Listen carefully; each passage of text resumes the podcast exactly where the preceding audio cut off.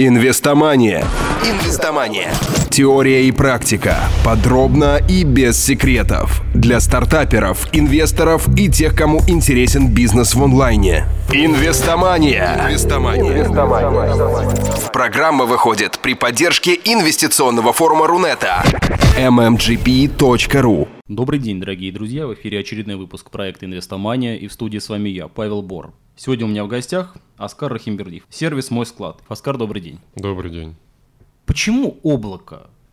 Мы немножко угадали, на самом деле. То есть, э, вообще, я думаю, это такая важная штука, угадать э, технологию, которая будет расти. То есть, э, вот мы начинали даже не в 2008-2007 году, действительно, ну, в России, в России даже слово облако тогда еще не использовалось. Я даже не уверен, что на Западе вот cloud, это термин появился тогда. Тогда был такой термин SaaS, Software as a Service. И действительно в России вообще абсолютно ничего такого не было. А, мы смотрели, конечно, на Запад. А, потому что, по-моему, это стандартная абсолютно тема. Когда ты работаешь в интернет-бизнесе, когда ты работаешь в IT, ты смотришь, что происходит на Западе, и приблизительно понимаешь, что будет у нас, может быть, в каких-то других немножко видах измененных, да, но вот примерно то, что у нас будет происходить а, через несколько лет. А, поэтому мы, на самом деле, даже немножко рановато стартовали. Вот если сейчас смотреть и так вот думать, когда идеально надо было стартовать, я думаю, это какой-нибудь там 2010, может быть, 2011 год. А почему? А потому что тогда уже пошло какое-то движение, ну, то есть до 2010 года... Клиенты понимать начали, в общем ну, что это нужно. Да, ну не все, но, грубо говоря, может быть, 1% из аудитории потенциальной, он перестал бояться и паниковать э, при слове облако, там, SaaS и так далее. И это произошло, ну, я бы сказал, наверное, в 2011 году. То есть до этого вообще это был такой рынок абсолютно маргинальный, а, ну, знаете, есть вот такая классическая кривая, когда сначала приходят энтузиасты технологий, потом там early adopters и так далее. Вот до 2011 года, там, до 2012, наверное, даже там существовали вот только такие энтузиасты. А на нашем опыте, наверное, люди, ну, мы с торговлей а, работаем, и у нас, наверное, в основном клиентами становились люди, которые, они либо из IT пришли, начали заниматься торговлей, но у них осталось вот это вот Ну, вроде тяга. Кос, косвенно, скажем так, вроде. Отрасль та же, но косвенно. Да, да, да, да. А у них осталась какая-то тяга к технологиям, вот, которые они хотели бы использовать. А вот где-то с 2012 года там уже пошло определенное движение, уже рынок сейчас он есть какой-то, да, он не гигантский, я не помню, там все облака российский в 2013 году миллионов 350, по-моему, долларов а, IDC оценил. Ну, по крайней мере, это что-то. То есть здесь уже вполне можно работать. А, вот. Но, в принципе, мы тогда просто угадали такую тенденцию. И действительно сейчас, сейчас, то есть мы какое-то время страдали, да, потому что все это плохо продавалось, Э, зато сейчас мы получаем от этого профит, потому что, да, все уже, все уже перестало расти, а облака растут. Удалось вам поработать по специальности какое-то время? Нет, нет, вообще нет, абсолютно. А, ну, вообще, я поступил в 93 году, и тогда вот идея заниматься чем-то связанным с авиацией, то есть, ну, было все грустно, на самом деле, вот эти вот гос, как бы, заводы, мне, честно говоря, меня особо не привлекала сама по себе авиация. Ну, год-то развала, в общем-то. Да, вот э, это, это был такой пик, э, наверное, спада, развала. И поэтому я как-то сразу начал пытаться что-то делать в IT, работать программистом, чуть не стал журналистом. Э, вообще первое место было в журнале «Коммерсант». Как ни странно, ну... И нет, с самолетами не сложилось и не могло. Сейчас, конечно, уже модно, не имея опыта, угу. начинать какие-то, угу. вы понимаете. Но все-таки раньше, угу. при той номенклатуре, модель была несколько другой. То есть люди сначала накапливали какой-то опыт. Вот ваш путь он был какой? Вообще тернистый? Ну, вообще, да, я довольно долго работал по найму. То есть э, мой склад начался, когда мне было, когда мне было 30 лет, 31 год. Соответственно, я достаточно много успел поработать, ну, тем более, что работал практически с 18 лет. А, есть вещи, которые помогают, есть вещи, на самом деле, которые мешают. Вот я бы сказал, что когда что-то новое начинаешь, основное, что мешает, это опыт в какой-то работы в какой-то нормальной компании, а, в которой жизнь уже устроена, И там нужно делать совершенно другие вещи. Там что-то долго думать, планировать. А, а вот в таких а, стартапах там в свое время мы просто поняли, что нужно делать много-много-много разных вещей – из которых 9 десятых, они просто не будут работать. Зато одна из 10 будет работать. Но ты должен их делать много, потому что, в принципе, ты не знаешь, что сработает и что нет. И вот этот опыт, вот если ты работаешь в большой компании... То есть просто вероятность математическая. Просто, веро, просто вероятность, да. То есть ты должен вот... Эм, ты должен все время делать какие-то эксперименты. Давай сделаем вот так, давай сделаем вот так. Если ты экспериментов сделал 9 за год, у тебя, возможно, ни один не сработал. Если сделал 50, то 5 сработали, и у тебя, ну, может быть, не все хорошо, но ты движешься в правильном направлении. Восьмой год. Достаточно тяжелое время. Почему, во-первых, вы решились на это? Наверное, я решился, потому что проект э, фактически закрылся, на котором я работал. Вот, э, по найму. По найму, да. И то есть можно было продолжать работать в той же компании, ну, заниматься такими вещами, которые мне не очень нравились, да, не по душе. А мне вот всегда хотелось а, заниматься каким-то продуктовым направлением. Ну, на самом деле прикольно, когда ты делаешь какой-то продукт, а им пользуются тысячи людей. Ну, это здорово, это приятно. А там вот скорее фокус переключался, знаете, на какую-то проектную сгазную разработку. Ну, то есть это тоже полезные, нужные вещи, э, но мне было не очень интересно. Я что-то как-то посмотрел, какие у нас компании есть продуктовые в России. В Google сходил, меня там, кстати, не взяли. Вот если взяли, может быть, моего склада бы не было а, с большой вероятностью. Посмотрел, посмотрел, ничего мне не понравилось. Вот, и стало понятно, что нужно делать что-то свое. То есть не нашли, грубо говоря, то, что хотели. Да, да. Смело достаточно было лезть в облака, компания, о которой я говорю, да, в семи, ну, может, Всемир, наверное, известная уже, уже достаточно широко шагала и была известна. Вы полезли почему? Вы же понимали, потому что есть гигант, а, который отщипнул, извините, ну, чуть ли не половину рынка, да, так сказать, да. будем говорить прямо. Угу. Люди-то задумывались вообще лезть, а вы достаточно смело в это пошли. Как вы решились на это? А на самом деле здесь, а, опять же, вся, вся идея в том, что мы увидели новую технологию, облака, и мы решили, мы посмотрели, что ее в России вообще нет, и мы поняли, что, ну, то есть просто вакуум полнейший. По-моему, в седьмом году вообще вот реально не было практически никого, кто для бизнеса бы делал какие-то именно интернет-сервисы. Ну, а мы... облачных, да, было мало, действительно, если да. вообще не было. Были какие-то штучные, большинство из них на самом деле не дожило. Вот из таких первых, а, наверное, это мой склад и мегаплан. И на самом деле здесь вот основная фишка — это технология. То есть мы посмотрели, вот эту технологию никто не использует. Окей, мы будем это, э, ее делать, мы будем первыми. И это на самом деле даже очень хорошо, что был уже рынок, то есть ну, мы смотрели... Вы ориентировались, разумеется. Да, ну на... да, конечно.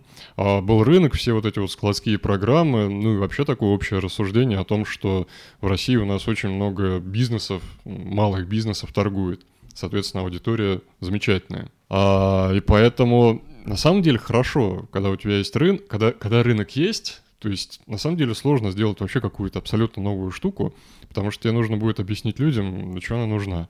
А так ты приходишь теоретически и говоришь, вот смотрите, вы пользовались вот обычным коробочным ПО, а это плохо вот потому что, потому что, потому что. А у нас все то же самое, но гораздо лучше, потому что у нас облака. Соглашусь отчасти, но что я слышал от ваших потенциальных клиентов? То, что главный вопрос, почему люди все-таки, наверное, менталитет у нас пока еще не эволюционировал, угу. в том плане, что если облако, то значит где-то. Да. Если где-то, то mm. не мое. Если не мое, украдут. Вот это mm. вот практически равенство. Вы по сей день сталкиваетесь с этим? Да, да, популярно. Это, это больная тема, да? Больная, больная тема. Она вот по сравнению с каким-нибудь 2010 годом стала менее актуальной, вот, но все равно, то есть понятно, что это, наверное, что большинство потенциальных пользователей волнует, что их отталкивает.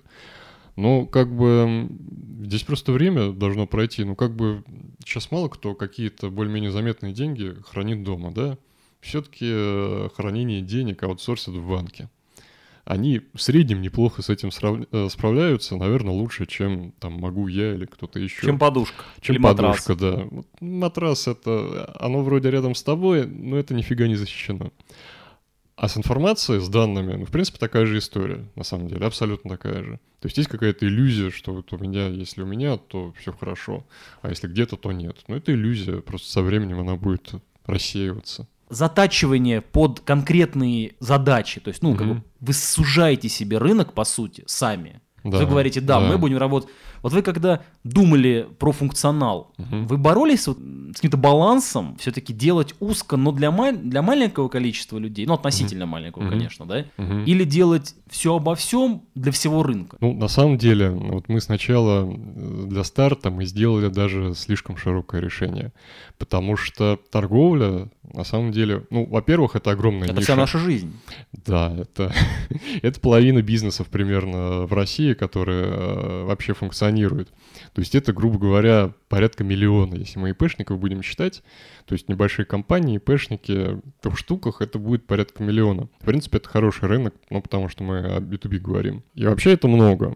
Есть такой вот классический подход э, в книжке Crossing the Chasm, это очень хорошо написано, что когда ты новый инновационный продукт запускаешь, тебе лучше взять совсем какую-то узкую аудиторию и сначала распространяться в ней потому что это проще, потому что там достаточно быстро можно набрать критическую массу пользователей, которые а, будут общаться, они общаются друг с другом, вот как бы клиенты в каком-то сегменте, да, и когда они видят, что да, вот это вот решение, оно у нас в нашем сегменте растет, оно уже вот, вот этот пользуется, этот уже стандарт практически, ну, гораздо быстрее это распространяется.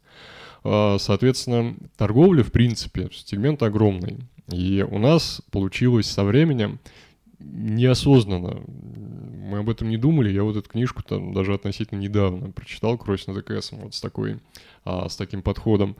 А мы фактически начали достаточно активно продаваться в e-commerce. То есть e-commerce, интернет-магазины, вот это уже более узкая ниша, и просто оказалось, что там э, люди, которые работают в e-commerce, ну, они уже в интернете, да, и... Ну, разумно. Да, они как бы вот э, к нашему решению уже были более готовы. Поэтому... Ну, то есть их не нужно убеждать в том, что если не физический носитель, то все равно надежно. Да, да, все равно нужно, но в разы меньше, может быть, на порядок меньше. И это произошло на самом деле стихийно, что вот мы увидели, что вот у нас в какой-то момент из базы было половина интернет-магазинов.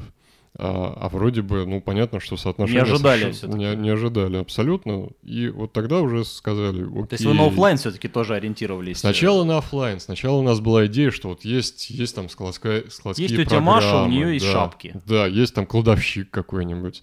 Ну, сначала это вообще предполагалось, что будет для склада. А, это не сработало абсолютно, потому что... Но название вы оставили. Название осталось, да.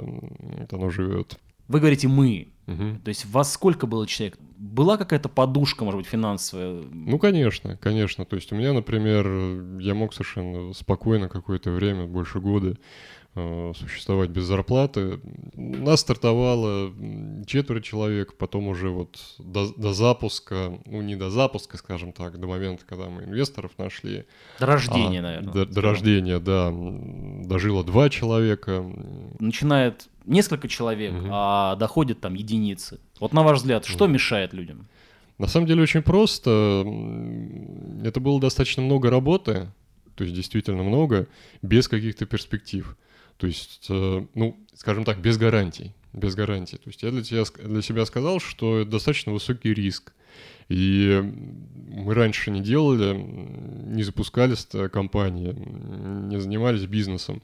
Соответственно, наверное, у нас не очень высокие, не очень высокие шансы. Я вообще вот для себя оценивал шанс, ну, наверное, процентов 10, что из этого что-то получится. Но я для себя сказал, окей, ну, я должен попробовать, потому что мне нравится эта идея. То есть у вас был скепсис?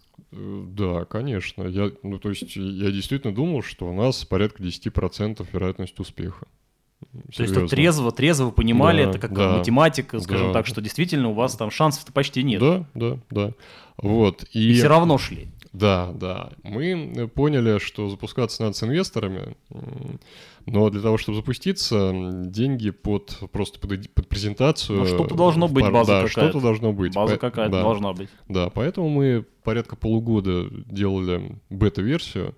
И это, это действительно, как ну, вы правильно сказали, это много, много работы. А работать вот можно на энтузиазме месяц-два, а вот уже полгода, ну, на самом деле, не у всех этого энтузиазма хватит. Вот у кого хватило, мы, соответственно, остались. Кто, у кого не хватило, тот в процессе отвалился. Инвестомания.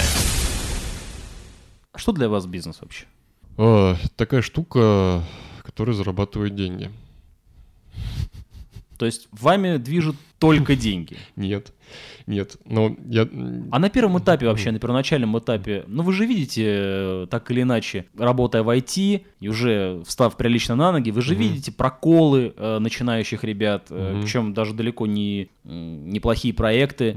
Почему люди, имея хороший бэкграунд, почему люди, имея тех же инвесторов, а сейчас каждый второй, наверное, IT-проект уже имеет какого-то ангела, как минимум. Угу команду. Почему у них в итоге не получается? Вы думаете, это рынок? Вы думаете, это чрезмерное какое-то видение неправильное, да, то есть иллюзорное, если хотите? Или так и должно быть? Я думаю, должно быть, конечно. То есть, ну, есть какой-то естественный отбор.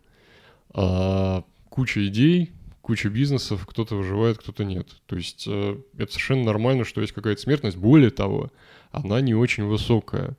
Ну, я в свое время посмотрел, был такой проект под названием Стартап Индекс, по-моему. А, и он достаточно давно проходил, это какой-нибудь 2007, 2008, 2009 годы. Они собирали какие-то стартапы и, э, дел, и их готовили э, издавали, издавали ресурс, чтобы инвесторы могли как бы посмотреть. То есть, в принципе, достаточно ну, много времени. Да, типа, это, это, да, это журнал уходил, на самом деле, было несколько выпусков. Мы там тоже участвовали, там какие-то ставили рейтинги, там хороший стартап, там А+, там минус, фиговый и так далее. Вот. Но я... Мне попались, по-моему, CD или, или просто сайт вот с этими рейтингами. И я посмотрел, вот кто вообще из этих стартапов выжил. А я это смотрел, наверное, в 2014 году. И, в принципе, я сейчас не помню точную цифру, но там было процентов 30, 40 или даже 50. То есть, в принципе, очень хороший, очень хороший ну, Хороший показатель, конечно. Да, так что, на самом деле, совершенно нормальный процесс. И более того, мне кажется, даже вот не так много этих стартапов, как можно было бы подумать, э, вымирает. Нет, на самом деле, очень много вполне счастливо работают. А не развращает ли вообще стартаперская тусовка молодых предпринимателей начинающих? Как вы думаете?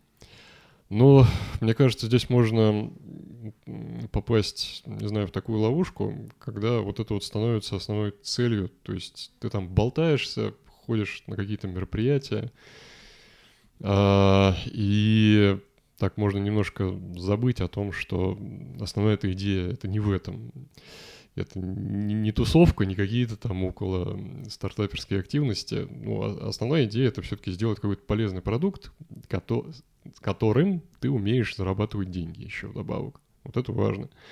А вот когда это вместе сочетается, вот с моей точки зрения получается такой хороший, достойный, настоящий бизнес. Вы считаете, когда предприниматель начинает зарабатывать первые деньги, отходит ли он от первоначальной идеи помогать? Это же сложная проблема-то вообще. Это сложно. Наверняка и было да, у вас. Да, да, это сложно. Но на самом деле у нас, э, наверное, нет. Наверное, нет, потому что все равно как бы есть такое общее понимание. Я надеюсь, что его удается пока вот на всю компанию транслировать. Ну, потому что когда ты вдвоем, втроем с кем-то работаешь, все хорошо, такие общие, ну, избитые абсолютно слово ценности, да, но что-то такое есть вот, э, ну, у хорошей компании есть какая-то идея. Ну, миссия, если хотите, наверное. Ну, да, да, да. Вот мы вообще вот всей этой фигней занимаемся для того, чтобы...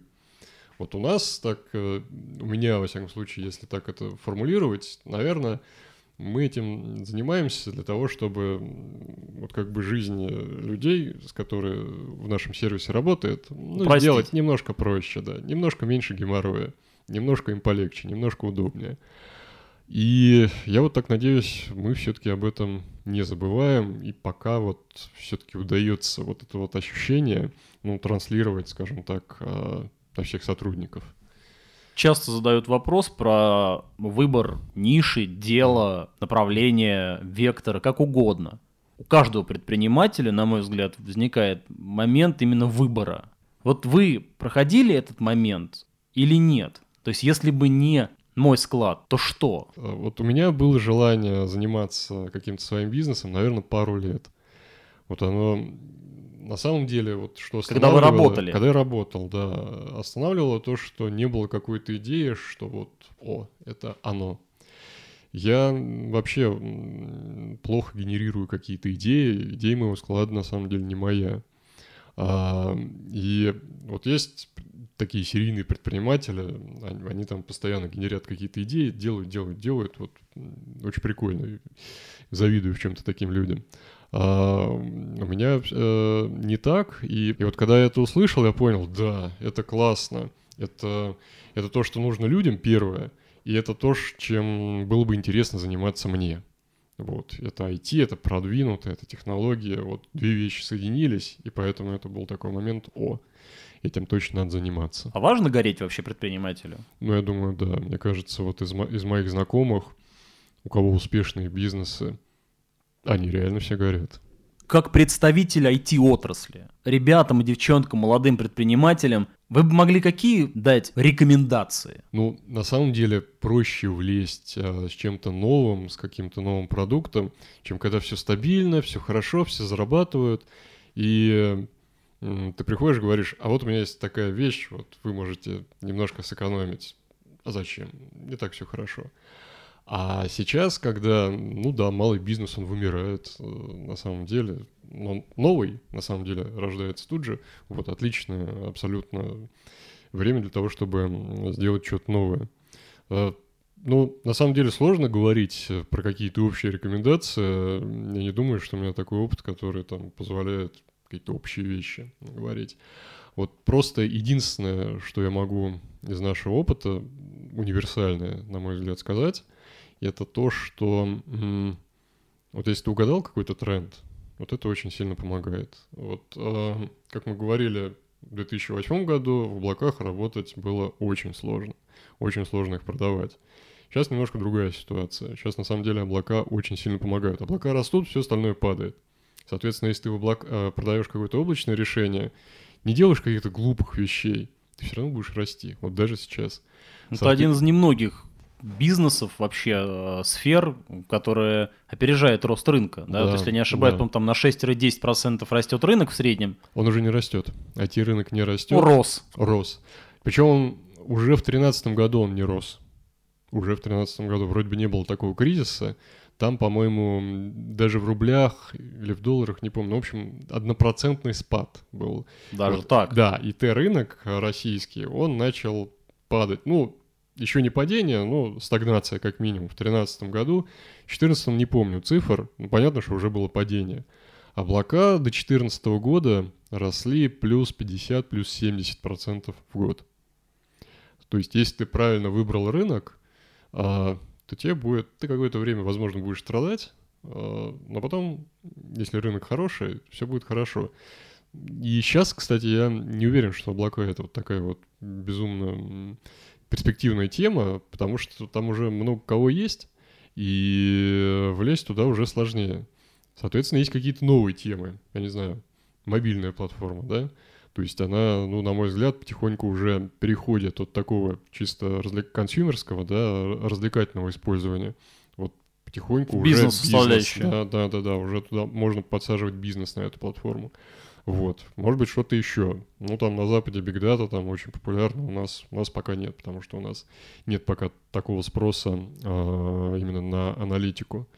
Но может быть, там через 10 лет у нас в России тоже это будет таким вот растущим направлением. Соответственно, вот если говорить о каких-то вещах, вот что можно сделать правильно, наверное, выбрать э, правильный сегмент, правильную технологию, которая выстрелит.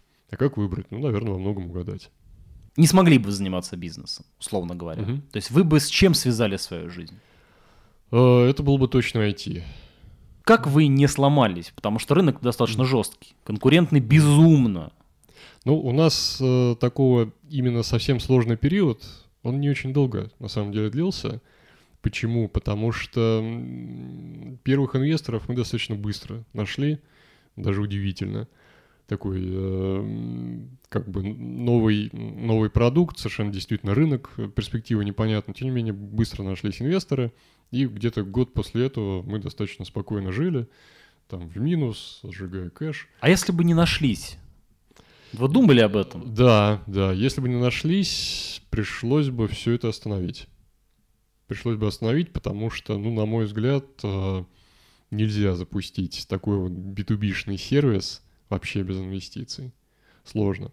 Можно запускать какие-то консюмерские вещи. Люди приходят, им интересно, ну, они как-то играются, да. А чтобы бизнес тебе ну, свои данные, свой бизнес в каком-то э, смысле доверил, тебе нужно что-то из себя более-менее хотя бы Самые стабильное. основные данные. Да, да, да. Более того, вот у меня был такой случай, я разгребал почту, какое-то письмо нашел стар- стартапа, они предлагали свой сервис использовать. Посмотрел, ну да, действительно интересно, им написал, а письмо было, по-моему, полгода. Вот, ну, в общем, они уже закрылись. И я подумал, что это очень хороший тест. Вот э, если ты думаешь какой-то стартаперский Периодически сервис, разбирать спам. Нет, не разбирать спам, а вот э, стартап ставить на холд где-нибудь э, на полгода. Вот если он прожил полгода, уже это там очень сильно увеличивает вероятность, что он какое-то время проживет. И на самом деле это одна из самых больших проблем. Потому что когда ты выбираешь какую-то систему, ну, для автоматизации бизнеса, да, очень хочется, чтобы она нормально жила какое-то время. А, а со стартапами, да, у них выше риск э, того, что они, да, закроются и продукт э, перестанут развивать.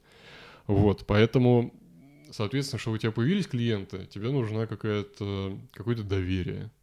То есть, если это просто несколько ребят, которые что-то такое запилили, это плохо. Если это какая-то история с инвестициями, уже компания, пусть маленькая, да, это уже хорошо. Поэтому, ну, реально у нас действительно вот именно после этого первого раунда появились первые платные клиенты именно тогда.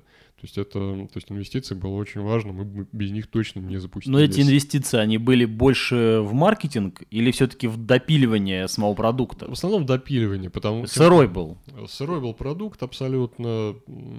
Вы не продавали его? То есть как бы боялись показать рынку еще несовершенство? Или все-таки... Нет, продавали, продавали. Он, продавали? Он, да, мы не очень умели это делать, потому что тогда вообще не было как бы людей с бэкграундом из, э, из маркетинга, кто бы работал с директом и так далее.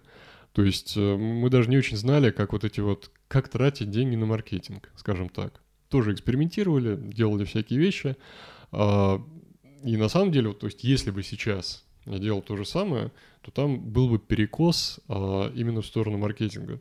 Потому что, понятно, ну вот как техни... Тратили бы больше. Тратили бы больше. Ну, техническому человеку, ему всегда проще и понятнее, как потратить деньги на продукт. А, и на самом деле почти всегда очень эффективно тратить на маркетинг. Вот вы не видите ситуацию, при которой еще нет вот вообще ничего у компании, вот вообще нет потока продаж. Ведь вы автоматизируете, по сути, продажи. И ребята думают о том, еще ничего нет, а они уже думают об автоматизации. При этом вторая сторона этого лагеря, это как раз вот те серийные предприниматели, они очень, ну, где-то, может быть, несколько ревностно относятся к этой модели, потому что говорят, ну, ну можно и на коленке, мы, говорит, на коленке начинали. Mm-hmm. Вот вы как думаете, все-таки на первый план надо отдавать сначала продажи, пусть в хаотичном каком-то варианте, или планомерное выстраивание, но в меньшем масштабе, но уже более в системном подходе? Лучше хаотично, то есть э, это мой опыт. Вот когда ты де- лучше делать э, много вещей, может быть даже не очень логичных, не очень связанных друг с другом, потому что тогда, скорее всего, ты что-то нащупаешь. И вообще, на самом деле, то есть есть э, есть такой как бы опыт у меня, что вот не было какой-то одной штуки, которую мы бы сделали и стало хорошо. Нет, ты делаешь вот много каких-то вещей, там контекст запустил, тут новую компанию, здесь в продукте что-то такое подпилил, здесь там нанял специалиста, чтобы он там чем-то занимался, какой-то кусок работы закрывал. Вот и в результате потихонечку, потихонечку, потихонечку все это суммарно растет. Вот у нас, во всяком случае, и у коллег я такого тоже не наблюдал. Вот нет, не было каких-то там мега прорывов. Вот нашли одну правильную вещь. Нет. Много небольших правильных вещей. У вас есть любимые книги? Они, они были разные, на самом деле. Ты же, ты же меняешься постоянно, то есть там проходит 10 лет, вообще совершенно другой человек. Вот, поэтому я не уверен, вот все, все вот эти вот э, такие любимые книги, это вещь э, очень персональная, и а, даже у меня на самом деле нет вот любимых книг, которые была бы любимой там в течение вот моей сознательной жизни, например.